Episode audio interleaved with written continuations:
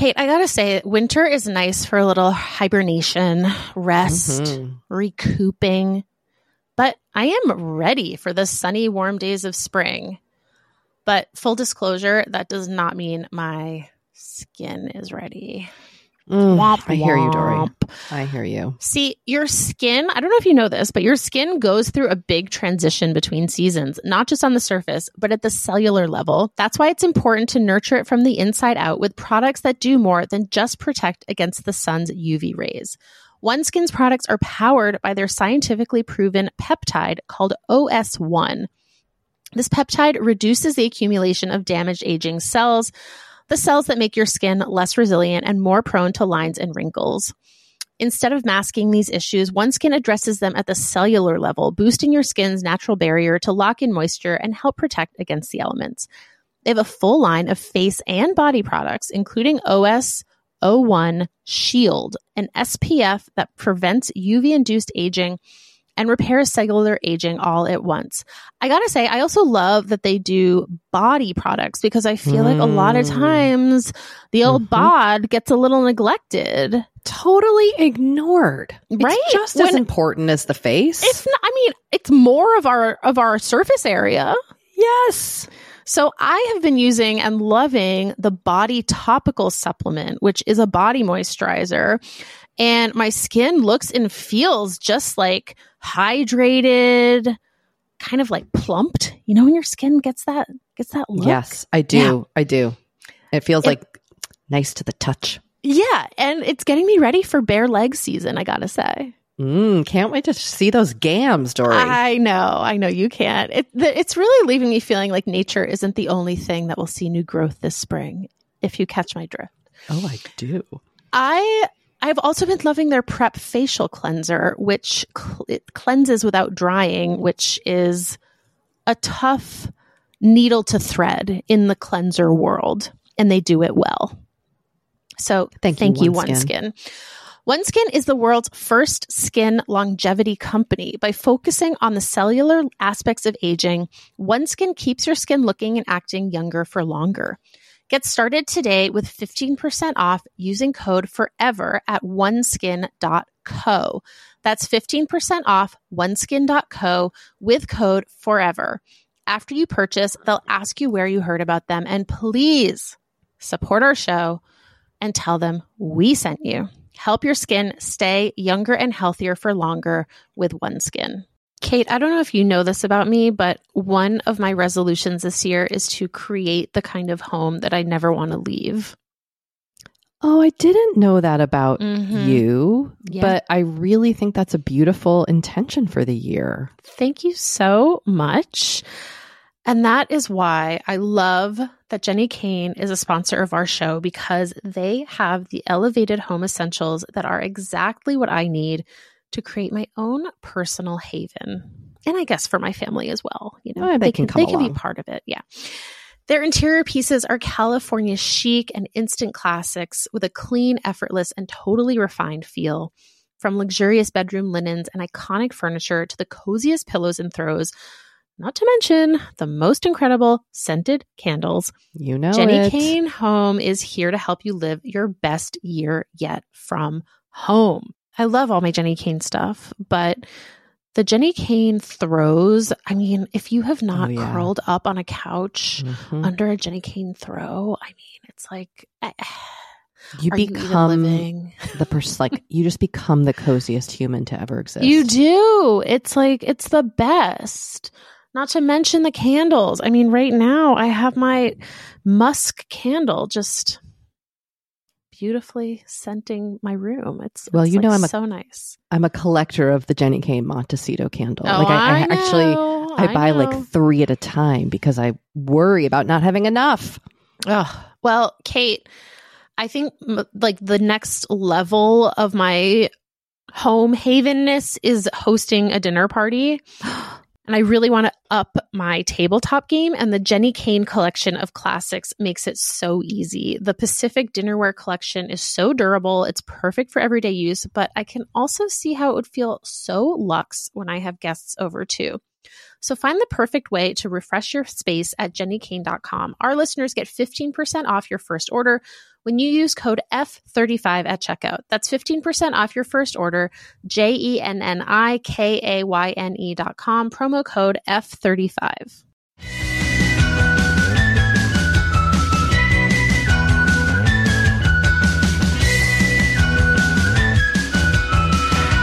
Hello and welcome to Forever 35, a podcast about the things we do to take care of ourselves. I am Kate Spencer. And I am Doree Shafrir. And we are not experts. We're not. We're two friends who like to talk a lot about serums. Oh my goodness. I don't know, Oh Kate. It's been like it's been like almost goodness. six years. I gotta mix it up a little bit. I feel you. We have been doing this podcast for a long time. When we Mhm. started, I was like in my 30s. Yeah, I mean I wasn't, I- but but you were closer to your 30s. I was much closer to my thirties, it's true. I had a realization that when COVID started, I was 40 and now I'm 44. And I was like, oh my God, that's a freaking long, like, the time has stretched on. So I was giving my kids COVID tests last night and I was like, Uh-huh. sorry, here we go again. And then I had this sad moment of like, half their childhood has been me shoving things up their nose, digging around to see if they have this like scary virus. Like, that's going to be a core fucking memory for them. And then I just don't, you know, I kind of started reflecting on the passing of time and geez, it's been a long time. So here we are. Here we like are. Like once we did this podcast before COVID, can you imagine? We used to meet up every week in person. We used to have our guests meet us in person. Yeah. I mean, I had to go through a whole rigmarole to get into your house with cheese so I could record at your house because Bo, your dog, doesn't love strangers. And he had to learn to accept me into the fold. He And did. Sammy. then he, and then he accepted both of you. He did. And I feel like Sammy, our producer, didn't have to do anything with cheese. They just are like No, no, they did. beloved by dogs. No, they, did? Definitely okay. did the cheese. They definitely did the cheese. Okay. Maybe you, You didn't the see them do the you gotta- cheese, but they did the cheese. Yeah. okay. you okay. can't not Sorry, do the to- cheese.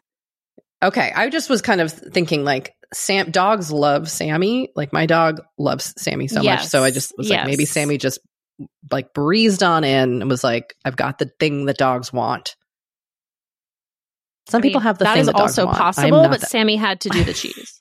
Just want to be clear. cheese. Okay, okay. Sammy okay. also had cheese.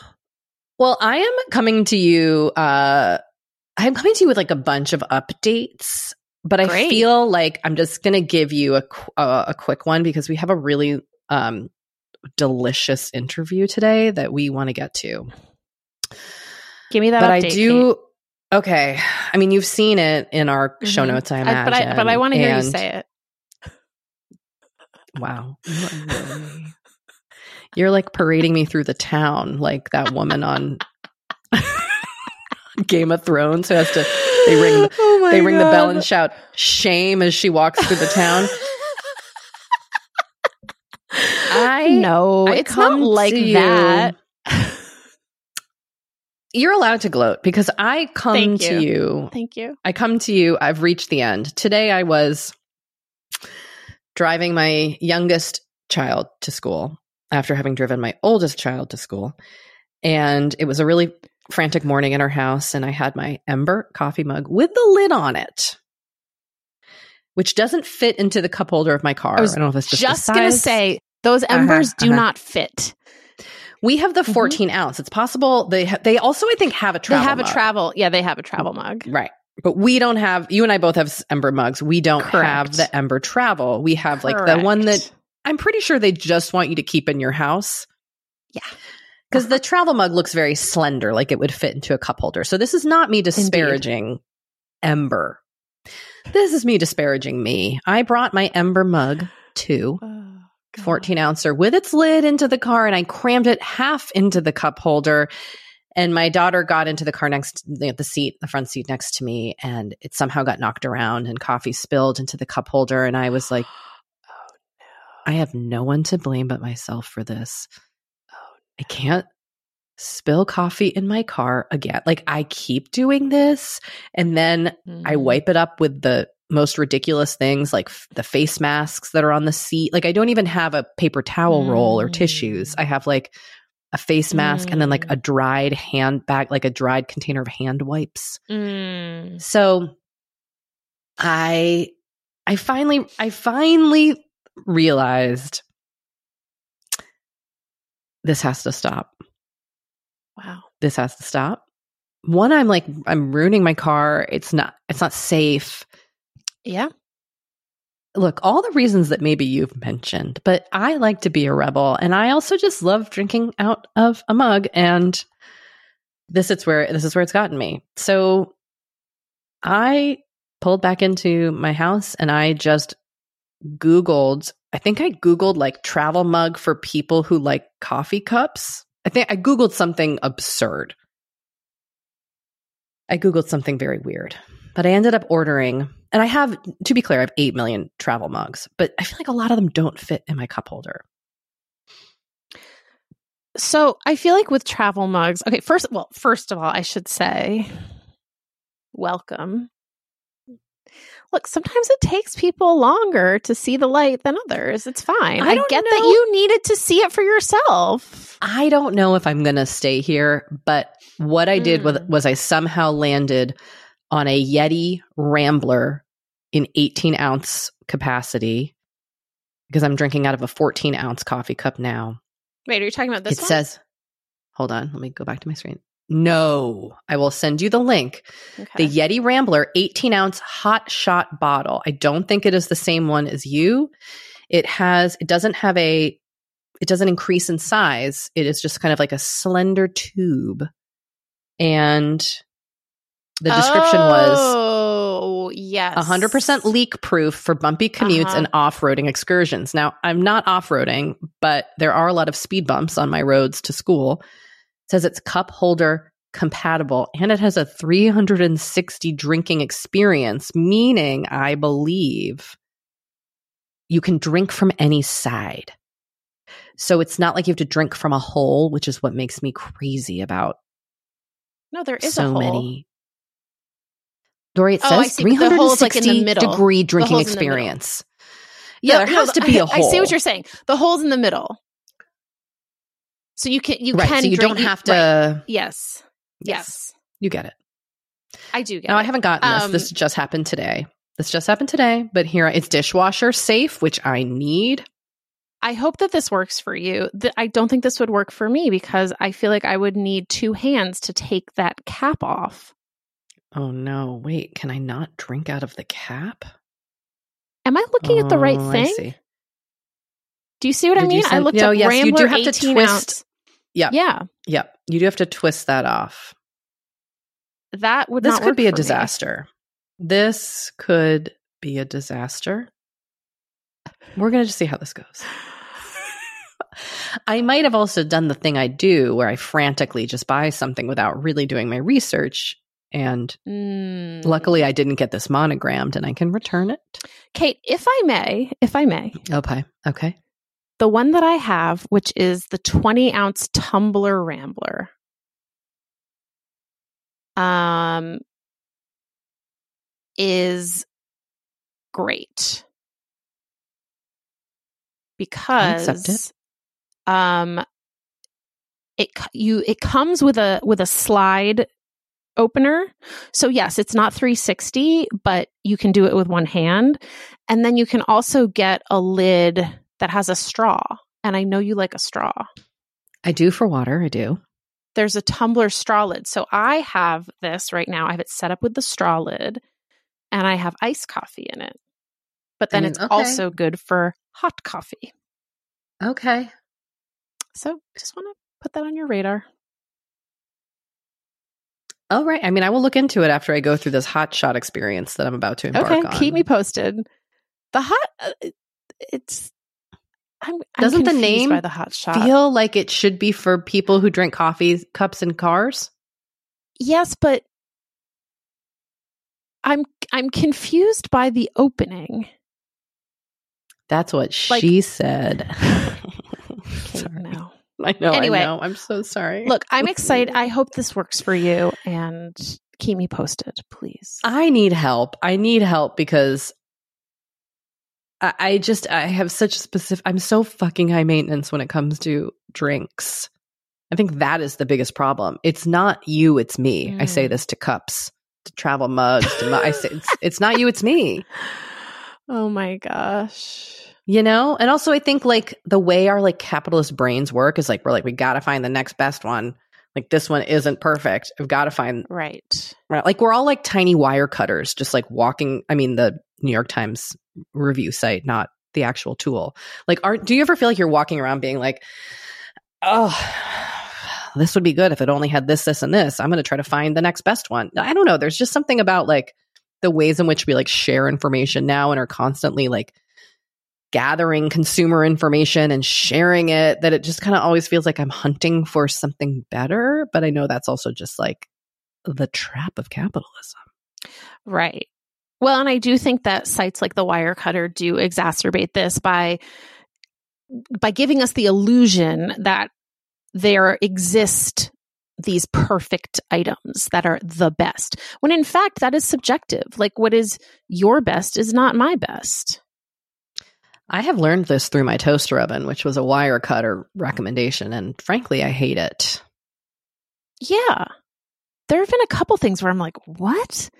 Like who what this is wrong. There was a great article recently in the Atlantic by my former Uh-huh. BuzzFeed coll- colleague Charlie Warzel about like why Wirecutter is isn't that great anymore.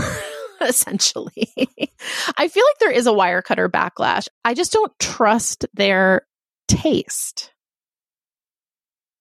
Oh, You know interesting. what I mean? Even when they're talking about like best underwear, I'm like, no. Best bras, I was like, uh uh this is wrong. but again, that's my opinion. My Right. We also opinion. all have different butts. Like, um, yes. like, how can there be one perfect pair of underwear? There can't be. Speaking of underwear, I am back on my girlfriend collective underwear.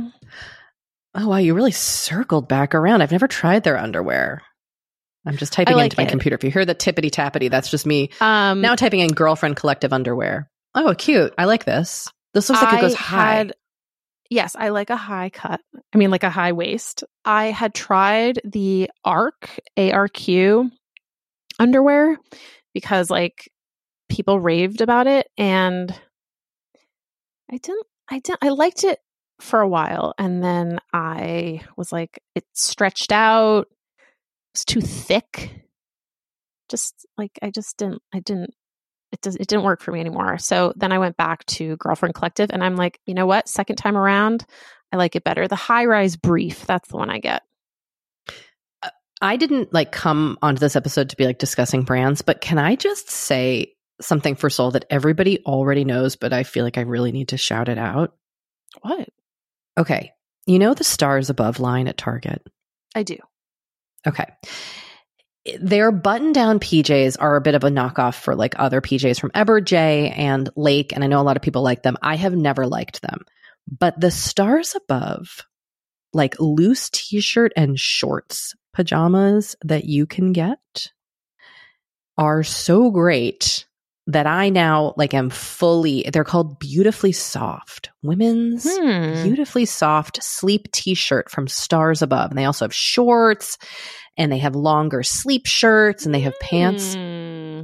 Whatever is happening with this beautifully soft, I love the fit. I love the comfort. I don't sweat. I have these other Costco pajamas that I bought that I think are Eddie Bauer that they like sweat and smell bad. Oh no. Mm-mm. Now, again, as we've previously discussed, like everything is subjective. Not everything is going to work for everybody, but take a chance on these stars aboves. These stars Take a chance, above. everyone.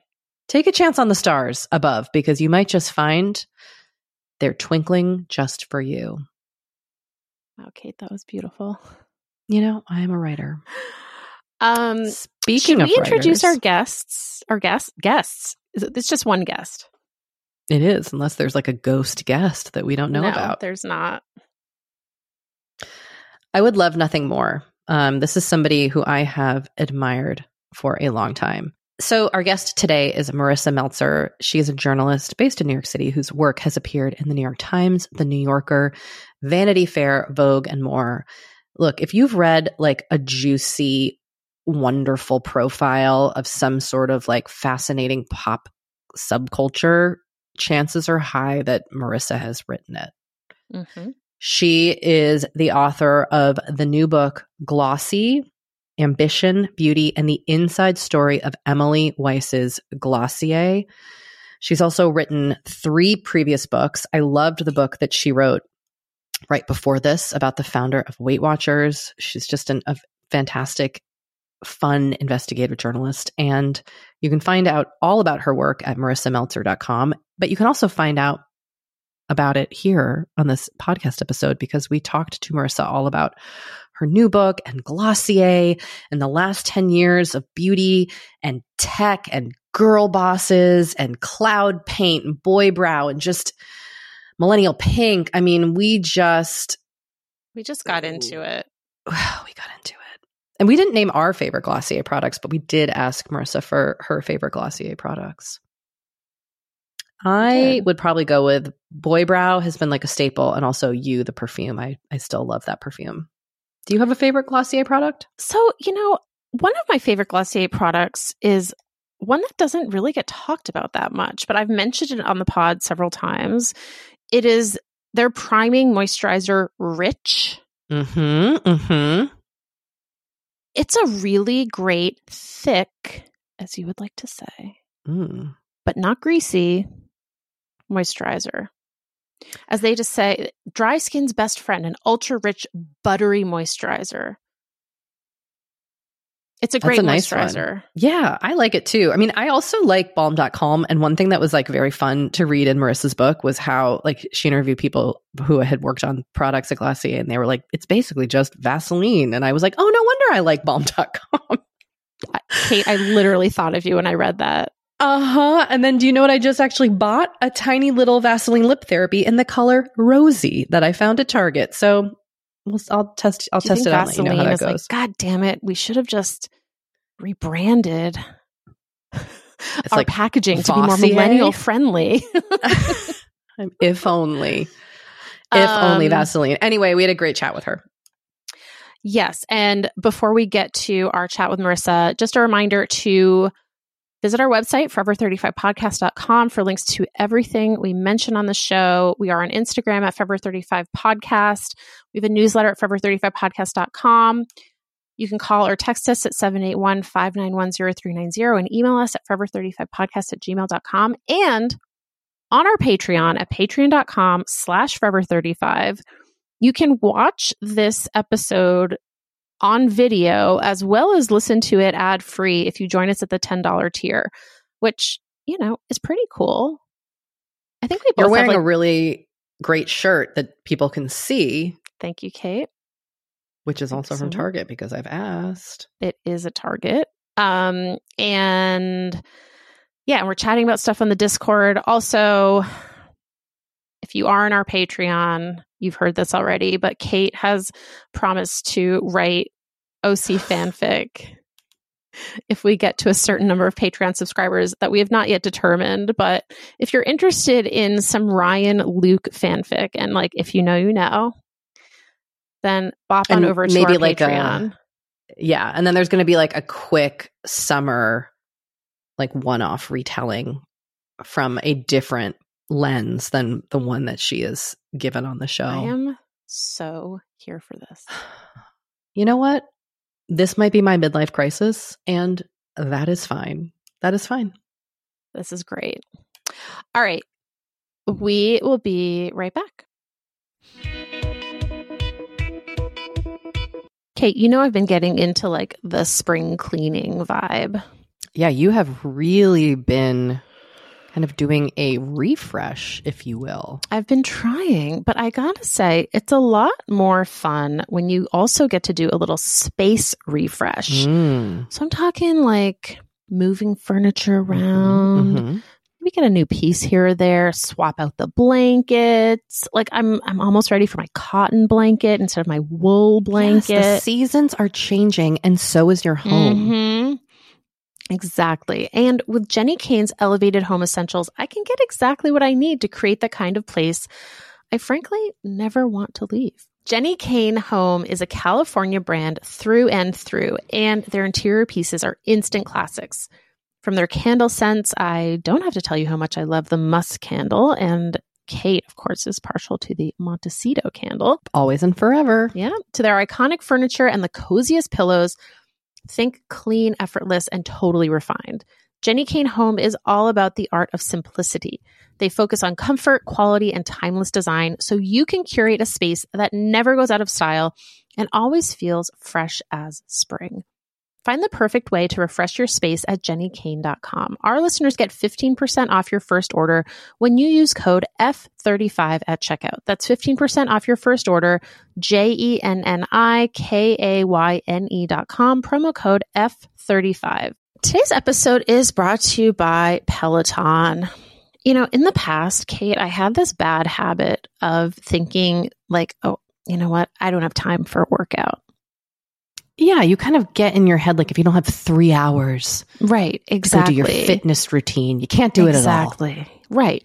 But the fact of the matter is, fitness is all about what you can give, not what you think you have to give. And Peloton supports and guides members with that kind of philosophy from day one. The Peloton community, app, and bike all help you start no matter what level you're at because wherever you're starting, there's thousands of classes to get you moving. Whether that's beginner or advanced rides, feel good live DJ rides, or artist theme rides, they've got something for you. And to this point about like not having, you know, hours of time to work out, yesterday I was like, I have half an hour. I've really been wanting to do this strength class. Let me just do it. And it was great. And like, I didn't need to work out for an hour and a half or whatever. Like, I just got to do my 30 minute class with Adrian, one of the strength instructors. I love Adrian. it was great. And yeah, and then I was done. And as I, I've mentioned on the podcast, that at night I've been doing healthy back yoga and restorative yoga. And it's just been like such an amazing nighttime routine. I love Chelsea. I love some Aditi. Uh-huh. uh-huh. I mean, they really know how to make me feel good. Just gonna You say know what? Doree, I um I hopped on a, a Cody Rigsby 30 minute bike class the other day. And Mhm, not only did it mhm. like feel good physically, but it was like such a help to my mental health. Like I felt so much better mentally when I was done. It was amazing. Mm. amazing. hmm I love that. Peloton bike instructors keep you motivated from day one. They'll show you the basics, they'll help take the guesswork out of your workout and encourage you to build from there. And Peloton Entertainment keeps you moving. Watch your favorite TV shows as you ride. It's Mm. perfect for those days when you can't decide whether you want to work out or watch TV to relax. Wherever you're starting, get moving with a Peloton bike or bike plus rental at www.onepeloton.com slash bike slash rentals. Terms apply. This episode is brought to you by Honeylove. If you're thinking about giving your old underwear drawer a sprucing up this spring, I would check out Honeylove's bras. They're so supportive that they eliminate the need for underwire without sacrificing lift. Plus, they're made with fabric that's so soft, it feels like a second skin. You'll immediately feel and see the difference. It's so next level comfortable. You'll honestly forget you're wearing it. I'm a big fan of the crossover bra, which I'm wearing as we speak. Ooh, hello. I wear mine pretty much every day because, like I just said, it's so supportive, but also so comfortable. Yeah, I love mine. Oh, they're just they're they're truly the best. But if you're in the market for a more relaxed, like loungy kind of bra, Mhm. I do recommend their V bra. It offers the support of a traditional bra without the uncomfortable underwire, and it's designed to lift and separate. Has molded cups. It's not a shelf like bra that creates like that uni boob effect. And they have tanks and leggings for everyday support. Pair your V bra with their breathable and versatile leggings. Honeylove has you covered, literally. It's time to spring clean your bra drawer. Treat yourself to the best bras and shapewear on the market and save 20% off at honeylove.com slash forever. Use our exclusive link to get 20% off honeylove.com slash forever. After you purchase, they will ask you where you heard about them and please support our show and tell them we sent you. Treat yourself to Honeylove because you, yes, you deserve it. You know, Doree, we talk to a lot of really fantastic, intelligent people on this podcast. But I don't know, maybe you're like us and you want to go even deeper. Mm, I'd love to go deeper. We like to go deep. And that's not only possible with today's sponsor, but also easy to accomplish on Masterclass. Every year, I get really into the classes offered and the instructors offering them. Like, I'm all over the place with the things that I like on Masterclass, but this year I am very interested in the class Redefining Feminism, which is 14 lessons from Gloria Steinem. Okay.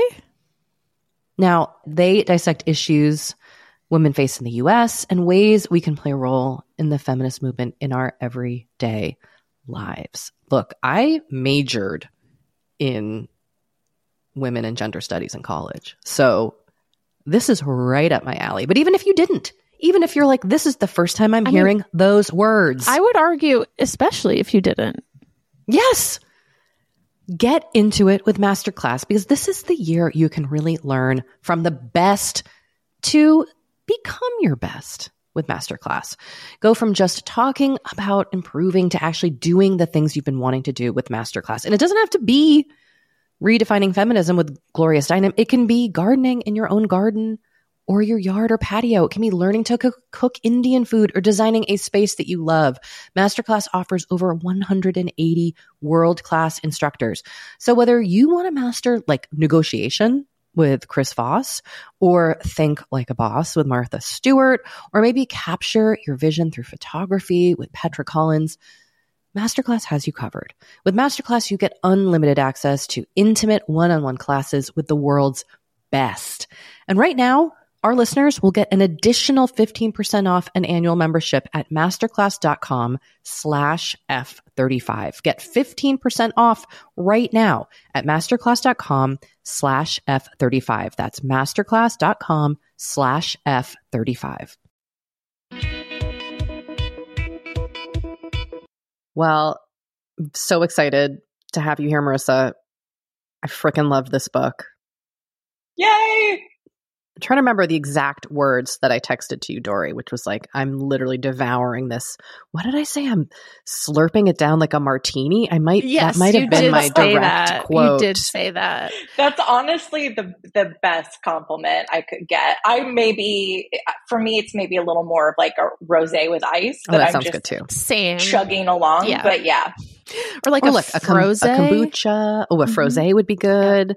Oh, kombucha. No, this no. definitely has. I mean, I, I, I, do acknowledge that some people don't drink, but for me, it's like at the very least, it would be like um, a Coke Zero or Ooh. something, like oh, yeah. a fountain soda Coke Zero. Yeah. Okay, well, I'm with you. I mean, we will we'll get into it, but it's so nice to read like what is like basically a business book, but is like so fun and gossipy and about a company that I'm actually interested in and care about. You yeah. know? So it was just it was it was very it was very refreshing, like a like a frosé. Um yeah. Anyway. Yeah. I mean it's amazing, like it made me be like, wow, it, it must be so great to be a man where there's just like books like this about companies you're interested by, you know, people of your same, you know, gender expression just lining the shelves of bookstores. Like, yeah. Yeah. you know, what if there was a one about a woman that wasn't, you know, about like um, a literal felon? Right. Like, yeah. Right. Yeah. I think she's, I don't, I don't know if she's actually, I think she's a felon, but a criminal, we'll say that. Yeah. Yeah. Those are our two options. Yep. yep. Yeah. Yeah. yeah. It's very mother in the whore. yeah. yeah. Well, we always kick off our interviews asking our guests about a self care practice. And I'm very curious as to what yours is as a person who has followed you on Instagram. I have questions mm-hmm. I want to ask about your self care, but for you right now, what what does that look like? Um, I mean, I've done yoga for years, and I think I started doing it like very regularly in high school, and um, I live down the street from my yoga studio and actually like went so often that they were finally like, you should do teacher training. Teach. Mm. I like, like basically like single white female my way into becoming a yoga teacher. Um, and, uh, so definitely yoga. And for me, yoga is sort of like, it's like an all encompassing, like the kind that I do always has like breath work and meditation. And so I feel like I'm getting like sort of doing it all and I don't do it on my own. Um, I'm trying to think of what else. I, I enjoy, you know, like dog walks is something that I do, you know, every day. And I, bring my phone sometimes like listen to a podcast, but I often don't bring it. And I live in a neighborhood where there are a lot of other dogs and like so now I'm friends with like a Tibetan monk and the the the monks have adopted a dog together named Happy. Oh. Um, I know, I, I, know, but there's one main monk who like mostly takes care of the dog and like humors me by me being like, "Where does he sleep?" Is he a vegetarian? And they're like, he can sleep wherever he wants. He mostly sleeps in like the living room. And no, he's not a vegetarian. He's a dog.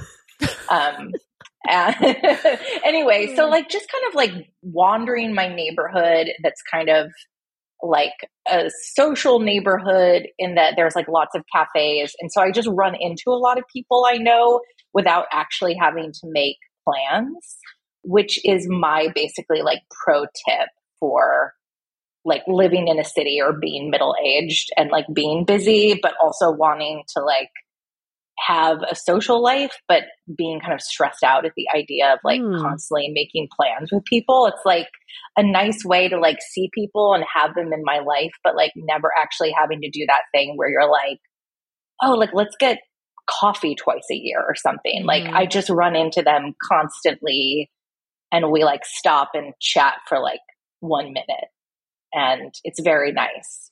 I find it very like relaxing way to like live a life.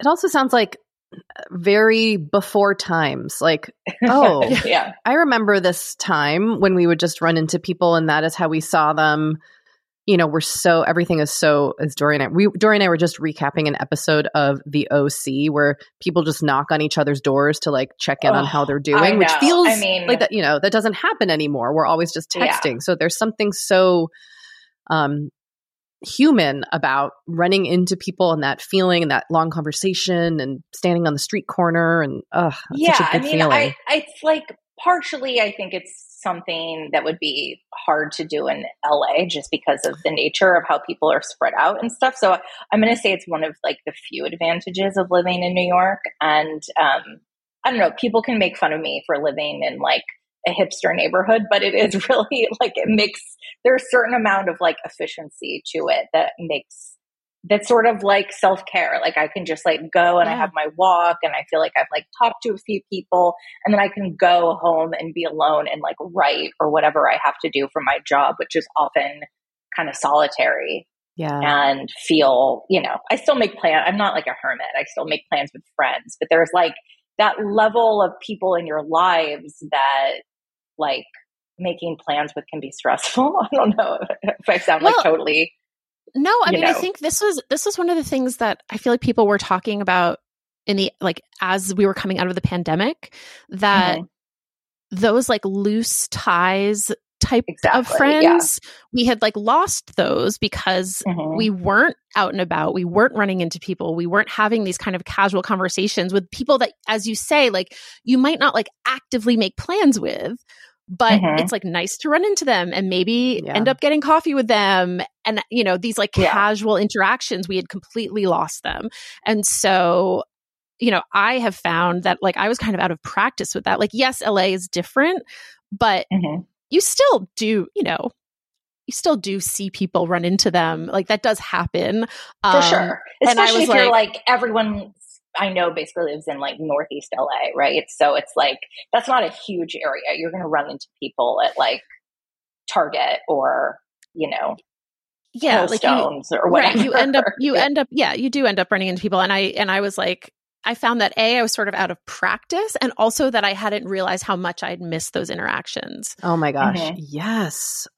Or just like your regular person. And that's the other thing I feel like. And now, I mean, I really feel like I'm leaning into my like Gen Xness here, but just like the we're all Gen like, X here, I, yeah, ma- yeah, yes, majorly, and like yeah, right, you know, the ways in which like everything is Doree becoming. And I just made. Are we just like? Are we all just kind of on the cutoff?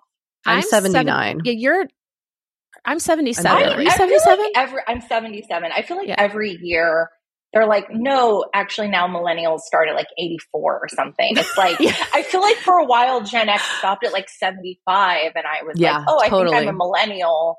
And then suddenly, yeah, anyway.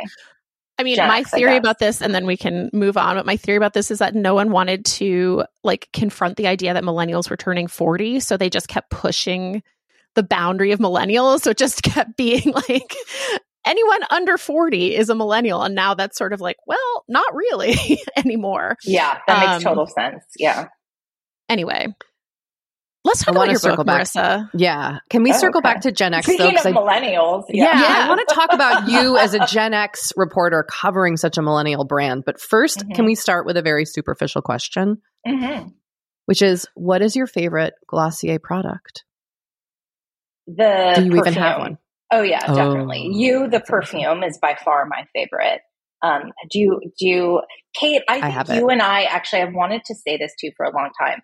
I think you and I are the most have some kind of exact same taste in perfumes because every time you talk about them, I think I own all the ones that you talk about loving, and so we must have oh like the same body chemistry or Yes. something because we have very similar taste in I perfumes. love that. Oh my gosh. Okay. I'm going to email you a list and- we can compare because I love you. I love you. Me too. I You- layer you, you lot. and the perfume.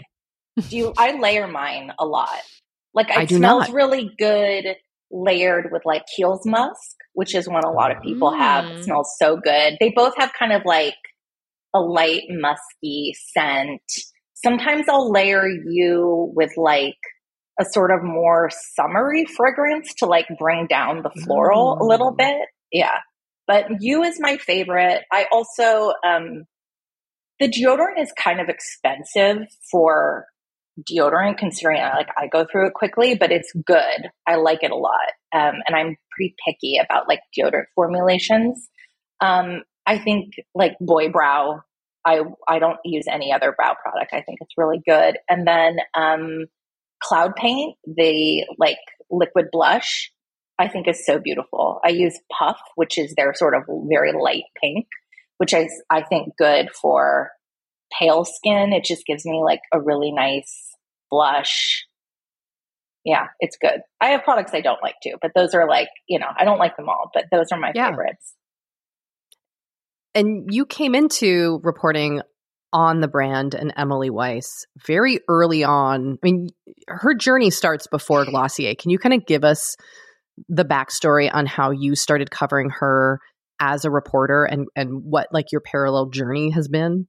Yeah. Well, I think probably like many people, I first saw her on the hills. I was, Mhm. you know, watching that show in like 2007 and she appeared, I think on like a three episode arc as this like hyper, um, uh, capable New York City intern who was just so different from like Lauren Conrad and Whitney Port and but was also really like kind of what like New York City fashion and media sort of girlies were like. Like it was like in reality TV, you finally got this like dose of sort of actual reality, but she was also like an intern on steroids. Like she was like, that's chinoiserie. This is a cottage rose. Like, what kind of 20 year old is this?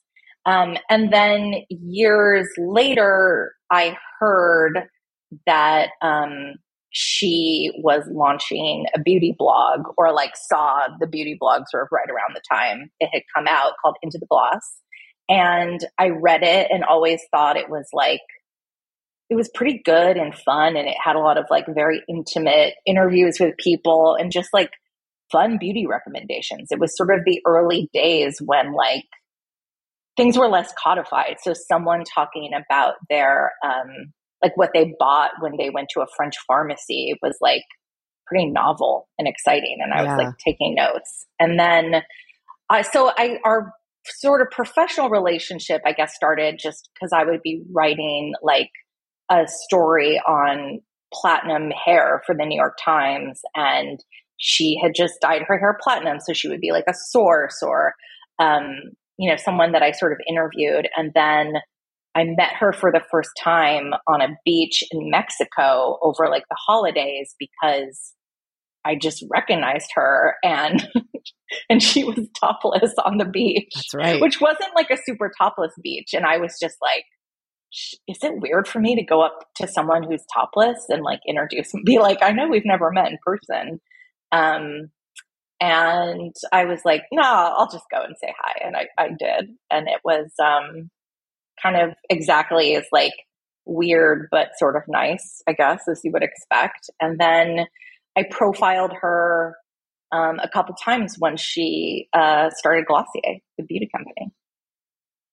Although, as you write about in your book, when she, like, you initially had trouble kind of getting magazine editors to think yeah, she was newsworthy. Was yeah, I, I was shocked because I, as soon as I found out that um, Into the Gloss was launching a kind of beauty brand, I was like, oh, this is a perfect story. Like, I'm going to pitch it to some of my editors. And they were sort of like, is it a tech story? Is it a media story? Is it like a beauty brand story? Like, one editor kind of thought it was like competition to like their publication because of Into the Gloss. And so uh, it was my first sort of understanding that what I thought was this like really um, buzzy company with a charismatic leader that was going to be huge was not something that was like an easy sell especially to especially to people who had like not been following the company or the story all along. Of course, like, you know, that changed quickly. Um, right. But, you know, even like Vogue didn't even really cover Glossier for a couple years. But then by wow. then, you know, Glossier like was valued at a billion dollars within like four or five years of its debut. So it was, you know, it like rocketed out there. So, for people who might not be familiar, can you just give us like the very quick rundown of what you talk about in your book? You know, just the history of how Glossier came to be. Um, because one thing that sort of struck me as I was reading this is like, I had sort of forgotten how quickly it all happened. Yeah, um, totally.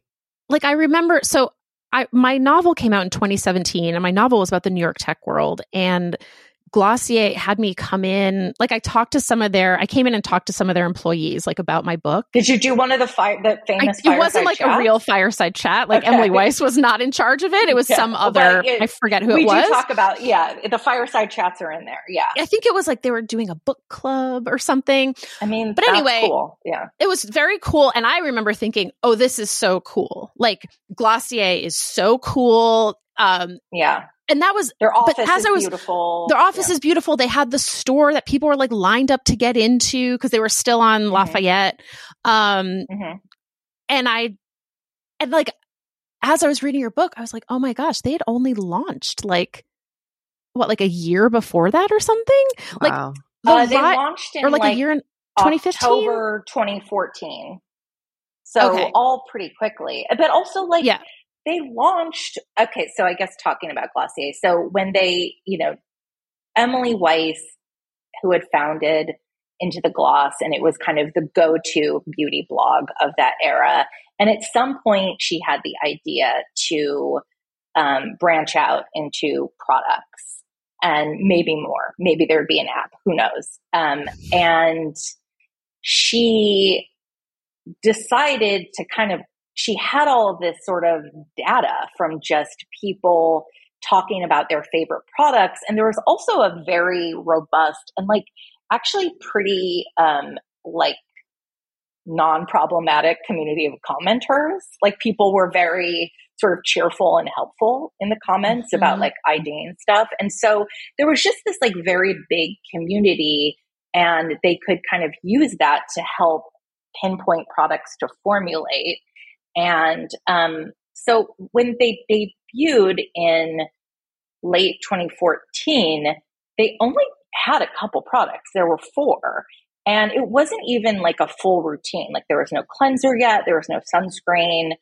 And I remember even then being like, this feels kind of random. But you know, now it's normal to like start a brand and have like right. two great products or something. Yeah. But I think I was still more in this like, I didn't think it was going to be like a Lancome, but I, I thought there would be maybe like five lipsticks shades and like, you know, a full like skin routine or, you know, something.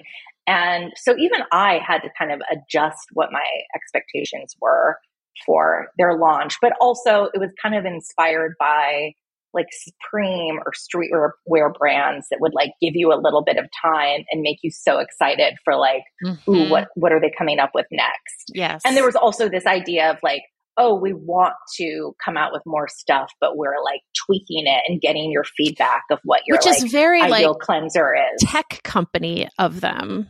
Yes, to be like yes, so sure. iterative and you know all that exactly yeah all that kind of stuff yeah yeah so you know it is interesting because like beauty is all about sort of going back and forth with cosmetic chemists and like perfecting something and testing it.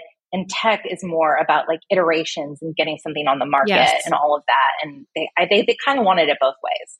Right. So anyway so glossier was um a startup. They were funded with vc money. They were direct to consumer which was sort of you know all the rage at the time and um, they took off very quickly both in terms of like popularity and they were just sort of this company that embodied so much of the time, like the millennial pink packaging.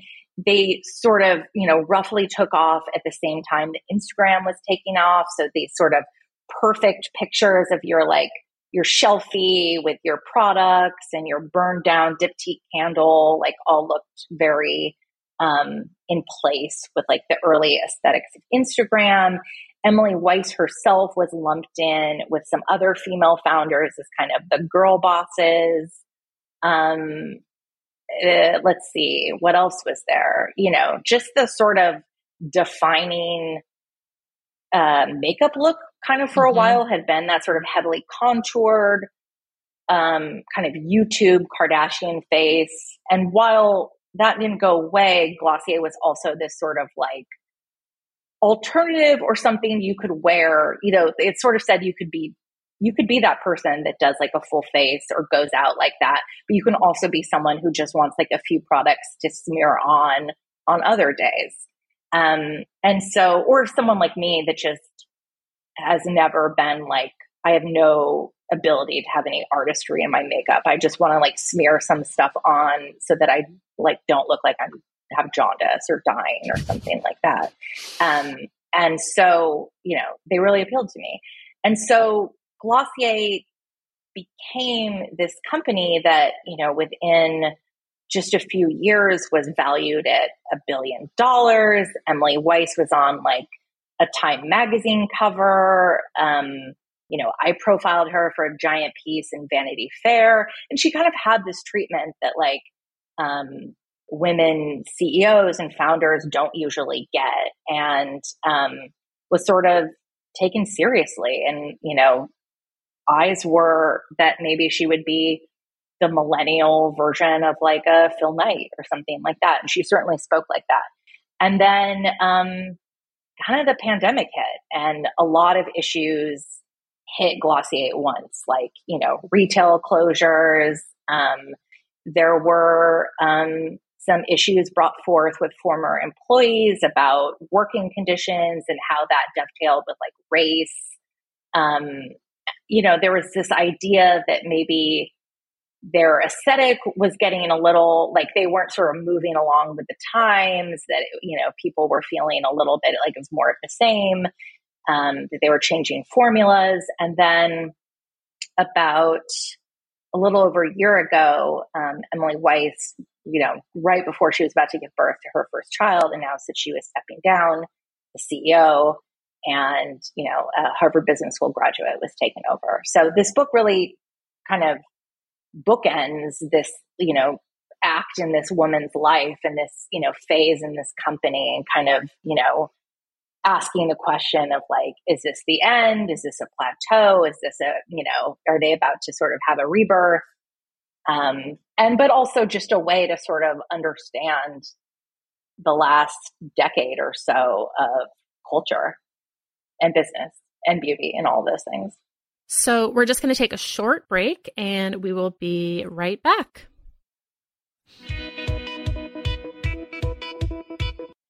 Kate, I gotta say, the ultimate confidence booster for me, at least, is a good hair day.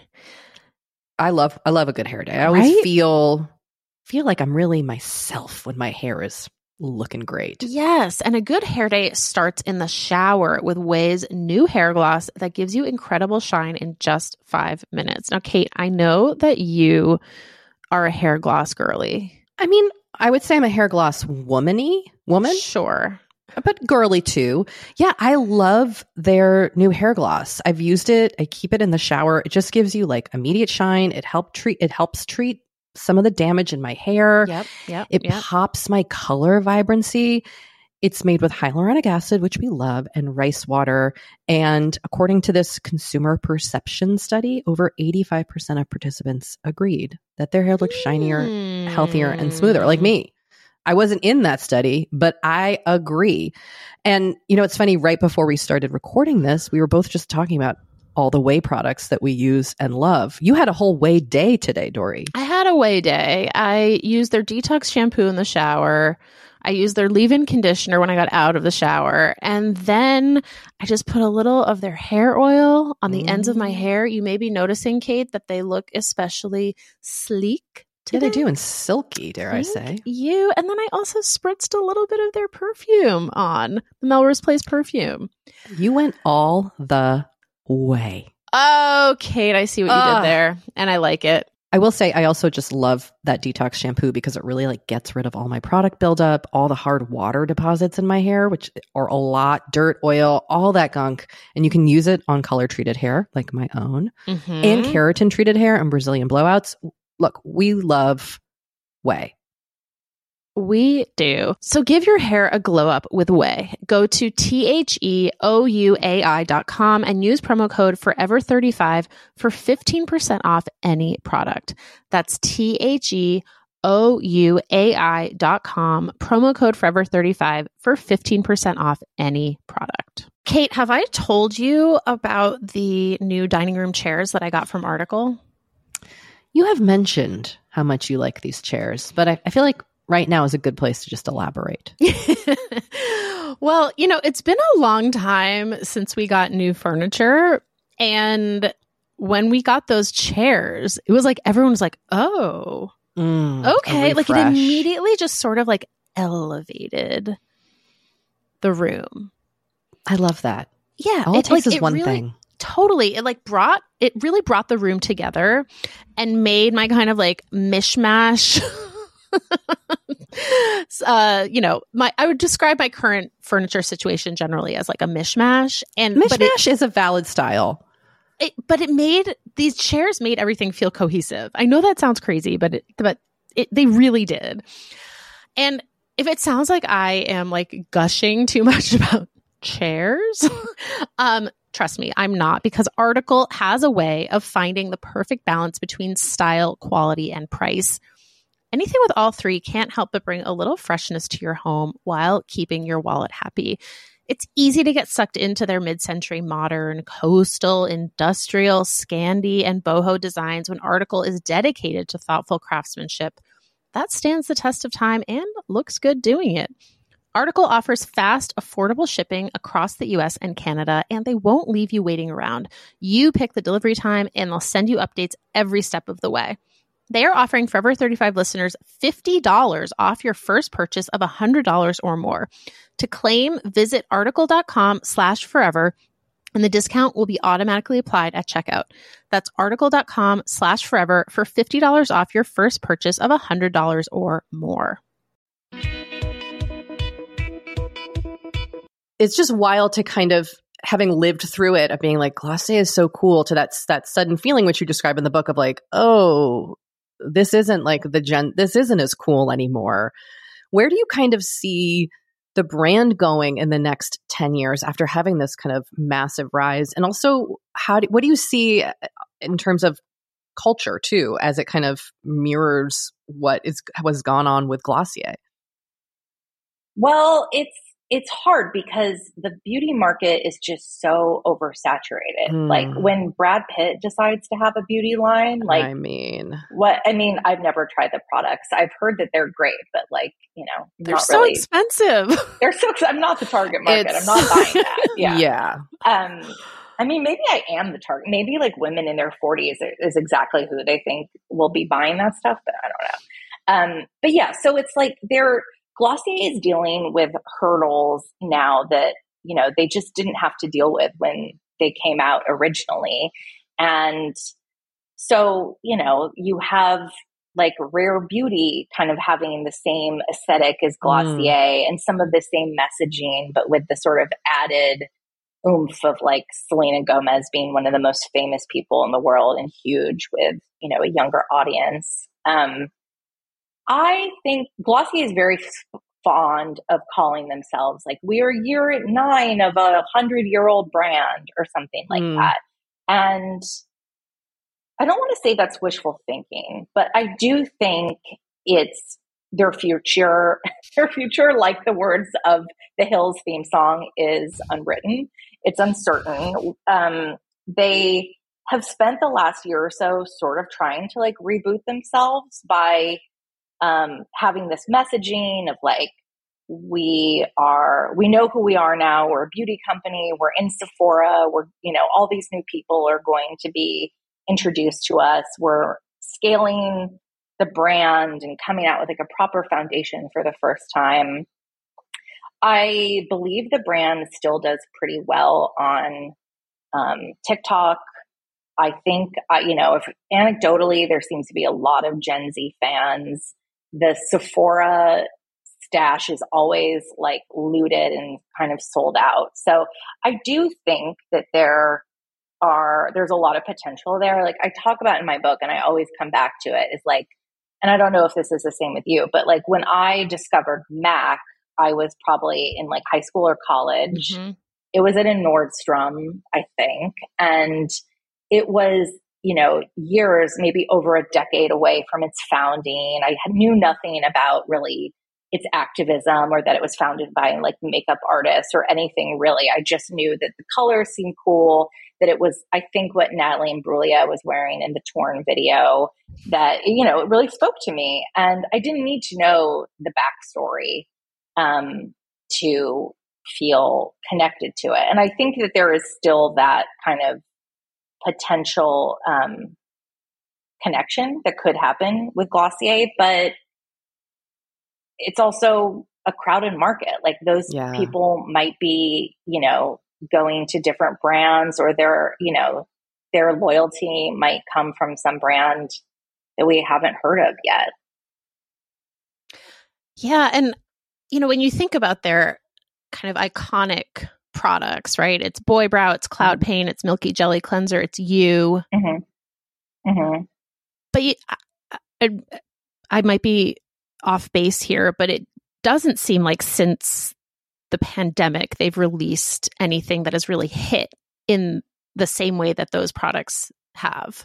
Yeah, I mean, I think that is one of their biggest challenges is product development and that, yeah. you know, that sort of magic touch that they had early on. And right. I think part of that is like, you know, no one who was there in the early days is there anymore. Part of that is like a victim of their own success because being a glo- former Glossier employee, the brand was so hot, could get you right. all kinds of yeah. really well paying jobs. Or a lot of those people went on to, you know, found um, lines themselves.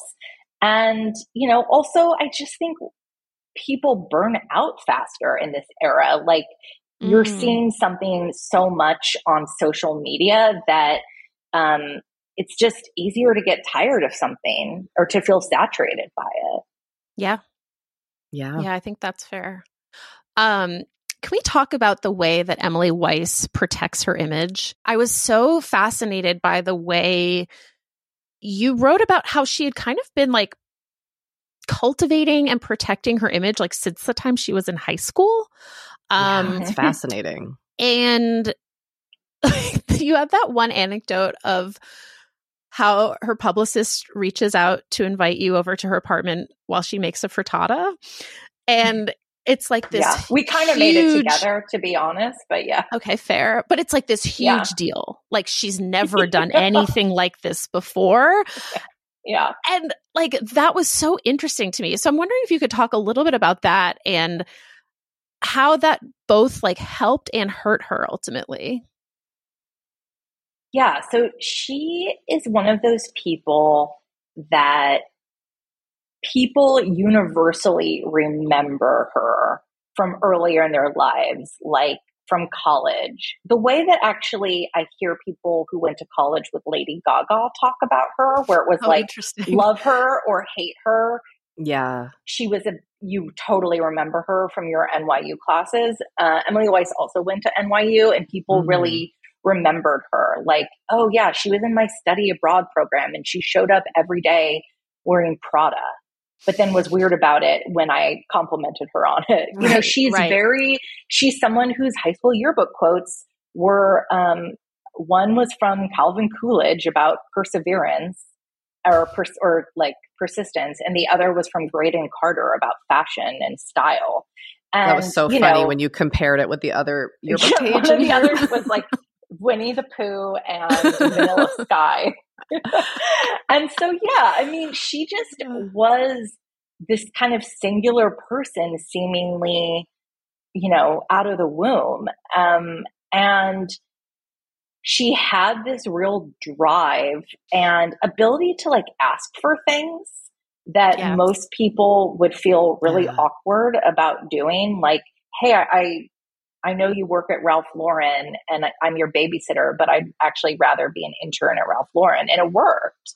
Um, I would have never done that when I was 16. And I was still kind of like a, I wasn't like a wallflower, you know, I was like a pretty bold 16 year old, I guess, as they, as they go. But that would have been no way. I wouldn't even have known how to do that. Do you know what I mean? Right. Yes. Um, I would have like awkwardly like tried to write a letter or something to them. you know what I mean? Like I just I didn't know how to operate in the world in that kind of self-assured way yet. It took me a long time. But she seemed to know. And as she sort of got more in the public eye as a business person, she I don't know if always knew or just realized that she didn't want to be like the other girls, or she didn't want to have to do something where to be covered in a magazine, she had to like show her outfits for every day at the office. You know what I mean? She wanted to be covered like a man. I would argue mm. that actually we are as interested in the personal lives of famous men in business, especially in the age of like Elon Musk and Jeff Bezos. Um, that that's a, and that that's some internalized misogyny, but you know, that's another topic. But yeah, I mean, she just had this sense of like, this is how I want to be seen by the mm-hmm. world. And that's pretty rare and fascinating. Yeah, it reminds me of like Carolyn Bessette Kennedy too. She was in high school knowing who she was at her core. Like the people who mm-hmm. are like, I always knew I loved fashion. And you talk about kind of her childhood and how she was an anomaly in her family. She didn't grow up with like fashiony parents. Yeah, like she wasn't some daughter of a socialite. You she know, wasn't Bee Shaffer. Like, yeah, exactly. Like there's a certain kind of girl that goes into fashion and it's like, oh, look, here's this photo of me as a toddler trying on my mom's Chanel, like right. so cute, so funny. Right. And like, yeah, of course it makes sense that like those people, this is just like the world they grew up in. And while she grew up seemingly, you know, very like upper middle class or above, it wasn't like a fashion family. Her dad worked at Pitney Bowes. They lived in suburban Connecticut. Her mom was like an artist and stay at home mom. You know, that was not her world. Going to New York and the world of Manhattan wasn't as far off as it would be if you were, you know, like growing up um, in, you know, like Oklahoma or, yeah. you know, living, you know, growing up in, you know, another country or something. But it wasn't exactly her backyard either.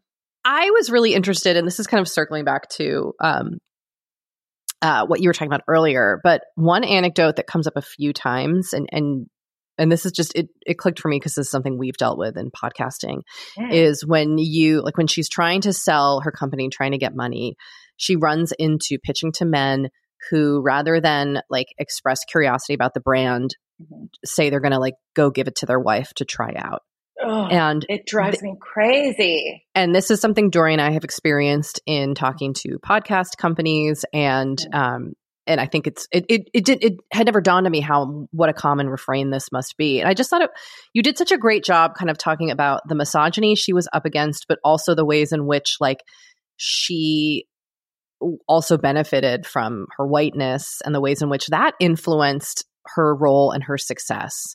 Um, yeah. This is maybe more of an observation than no, a question, I mean, but I just I thought think, you you discussed both things so in such an interesting way.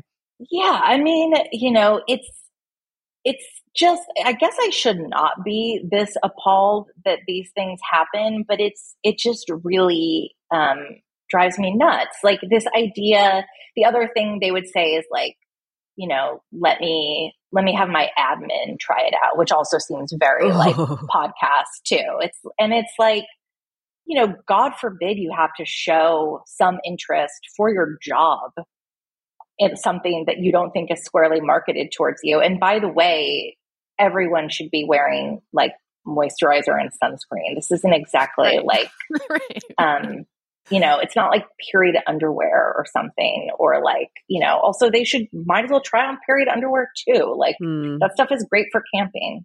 Um, you know, like I just, it makes me feel like they're not good at their jobs. Like that lack of curiosity, yeah, um, is, uh, is a real issue when it comes to financing. And yeah, so if someone who is tall and conventionally beautiful and thin and white and well educated, well spoken, very um, moves through the world with a huge amount of ease, like Emily Weiss, is still facing that kind of challenge. I can't even even you know fathom how hard it must be for anyone else.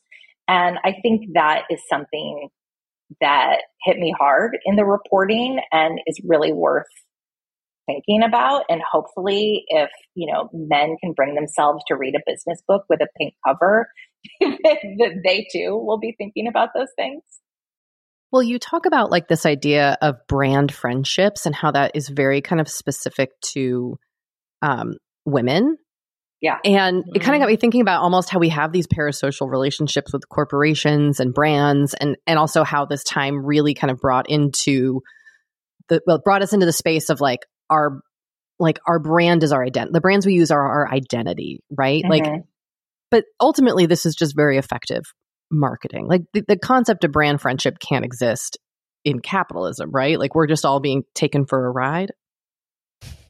Uh, I mean, yes, but also that's the world that we live in. Like, right. what are you going to do? Like, you know, right. move like move off the grid and like reject everything and like no more Glossier. Know, like, yeah, like it's I you can't really like I think if anything the villain of this story is capitalism and this kind of system that sets people up for both success and failure and that you know it's it's kind of a rigged game in a lot of ways. And so is beauty. Like Glossier mm. is selling you this myth of friendship when it's like, you can sit with us and like, you know, like copy around their concealer that's like, you don't need concealer, but if you want it, but it's like, they're still selling you concealer. They're still right. asking you to follow them on social media so that you know, they can track your moves and you can, you know, be on top of everything that they want to sell you. But uh, the alternative is simply to, I don't know, not participate in any way in the world. And like that's both impossible and not very fun. Mm. So, you know, I think that the probably the best step we can take is just to be um, cognizant, cognizant and aware that we are constantly being sold things, you know, products, but also stories about the brands. Mm, and, yeah. you know, it's okay to have affinity for brands. I certainly do. Um, but they're, they're not your friends. They're not going to stick with you in the hard times unless it's like, you know, Nestle's chocolate chip cookies, in which they have stuck with me in the hard times. Do you have any events or anything that you want to plug um, that will be happening after the book after the episodes airs? I don't have any. I don't. I'm very open to events. Okay. I, please send me out to. Um, please get me out of New York and you know have me come and, and speak to you. I would. You know. I I, I accept all offers probably. Um, but Awesome. yeah, but mostly I just want people to read the book and um, to DM me with all of their like thoughts, gossip, idle chatter. You know, anytime they like, you know, met someone at Glossier and, and had like a bitchy or nice thing to say, I'm. This is why I wrote the book, basically, Amazing. to hear all of that. And before we let you go, you you're working on another book, right? Yeah, I mean, I, I haven't started it yet because I got the book deal sort of right as all of this um, Glossier promotion was starting to come out. But my next book is a biography of Jane Birkin and is going to kind of um, interrogate the idea of like the French girl myth, sort of the Oh same way that, God. that the girl boss is the sort of background of this Glossier story. I see the sort of invention of the perfect French girl is the background of the Jane Birkin story. Oh my God. I cannot wait. Amazing. And also, I have to shout out your previous book, This Is Big. I loved so Oh, much. thank you. It's Yeah, it all about great. the founder of Weight Watchers, but also you really talk about your personal story, and it's just fucking great. So Oh, thank you. get all of Marisa's books and, And have Marissa, a if people do uh, if people do want to send you those dishy DMs, where can they yeah. do that? Where do we where do we send them to?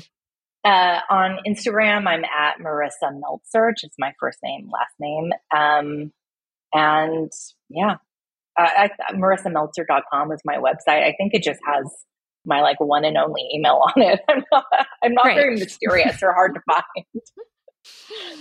Um, well, thank you so much. This was so fun. And yes, everyone, please read Marisa's book. It's it's really great. It's great. You're gonna love it. Thank you. Well, you know, I really do just want to plug Marisa's book because uh, it is just such a fun and fast read, and it's really fascinating. And I think she just does such a great kind of even-handed job of of digging into beauty culture of the last ten years, as told kind of through the like, you know, prominent white woman girl boss lens. Well, one thing, I mean, one thing that I, I did think about a lot as I was reading the book, and she brings this up as well, is like it doesn't seem like that long ago, but things things have really changed. Just sort of like culturally, even just style wise yeah even just kind of talking about like millennials becoming not cool anymore maybe they right? cool. Yes, but like today, launching a makeup line with three shades of foundation, oh my gosh and we didn't even get into that with Marisa, but like that's something that she talks about in her book. So I don't know. There was just like a lot in there that I was like, oh my gosh, yes, that was like, wow, that wouldn't happen now, you know? Yeah Um, anyway, Kate, Mm. last week your intention was my ankle. Fuck my life. I have a very going? bad sprained ankle. Well, I did finally get to go see an orthopedic like ankle doctor yesterday at the same place where my hand surgeon works. So that was, you know, just keeping it all in the family. And the exciting news is that like my ankle's definitely just sprained. I didn't tear anything, which is good. And I can ride a stationary bike and I can walk, which I'm excited about he was like, no hiking. And I was like, no shit. But also no pickleball for a while, which is a really big bummer because pickleball is a big part of just like my joy. Um, but I'm really glad that I can just kind of move a little bit and walk my dogs without worrying. And he was even like, don't worry about icing it unless you really need to. Like it's just going to be swollen for a while. And I was like, okay. So I'm going to start physical therapy and uh, eh, ankle strength, I guess, you know, Mhm. take care of those ankles. We're just, we're getting old. We're getting old. So I, I'm doing it. I'm doing it. Um, and I'm feeling a little bit better. The, bru- the my foot looked, it's still swollen um, and bruised, but much better. So Okay, good. I'm glad to hear that. you know, this week I am really focusing on, well, you know, a couple things. I, I want to focus on just being more patient with my kids. I feel like I've been really just kind of exasperated lately. I'm on a, I'm on a big work deadline, and um, I'm just finding myself being really short. Um, Mm. And one thing that when I've had the time to kind of do a quick meditation, uh, actually, I did one just the other day with past Forever 35 guest Chelsea Jackson Roberts. Mm. Um, I've been really focusing on doing loving kindness meditations, which I have always really liked, um, but haven't done in a while. And if you're not familiar, it's basically just like a meditation practice of focusing on kindness, not just toward yourself and the people that you love, but also folks that you don't know and also folks that you might not love. Um, and that yeah it's it's challenging. I i've i have taken like workshops in it in the past um with sharon salzberg who's a big meditation teacher who t- really is focused on this. And so i kind of have just been revisiting that as something that might be good for me. It's a lot. A lot of Wow. intentions there. Yeah. anyway how about you? You had to get back into bedtime mode I've when we last talked pretty good about that. Okay. Um pretty good about it. pretty good is good Yeah. Yeah. And then this week it's that time again for the Jewish high holidays. wow this year went by so fast I know. I know. are you going to temple this year I am. okay Um rosh hashanah is soon Rosh Hashanah is soon. It's like t- two days after this episode airs. Three days, Yeah. two days. Yeah, it starts the fifteenth, the night of the fifteenth. Um, yeah, I, you know, I'm, I'm just not going back to the same place I went last year. Didn't love that place. Going back to somewhere that I've gone before, that's doing the services in a slightly more convenient location to my house, which is, you know, always important. Um, and yeah, we'll see how it goes. Oh, well, happy early new year to you. Thank you so much, Kate. Um, all right. Well, Forever 35 is hosted and produced by me, Doree Shafrir, and Kate Spencer, and produced and edited by Sam Junio. Sammy Reed is our project manager. Our network partner is ACAST. Thanks, everyone, for listening. Bye. Bye.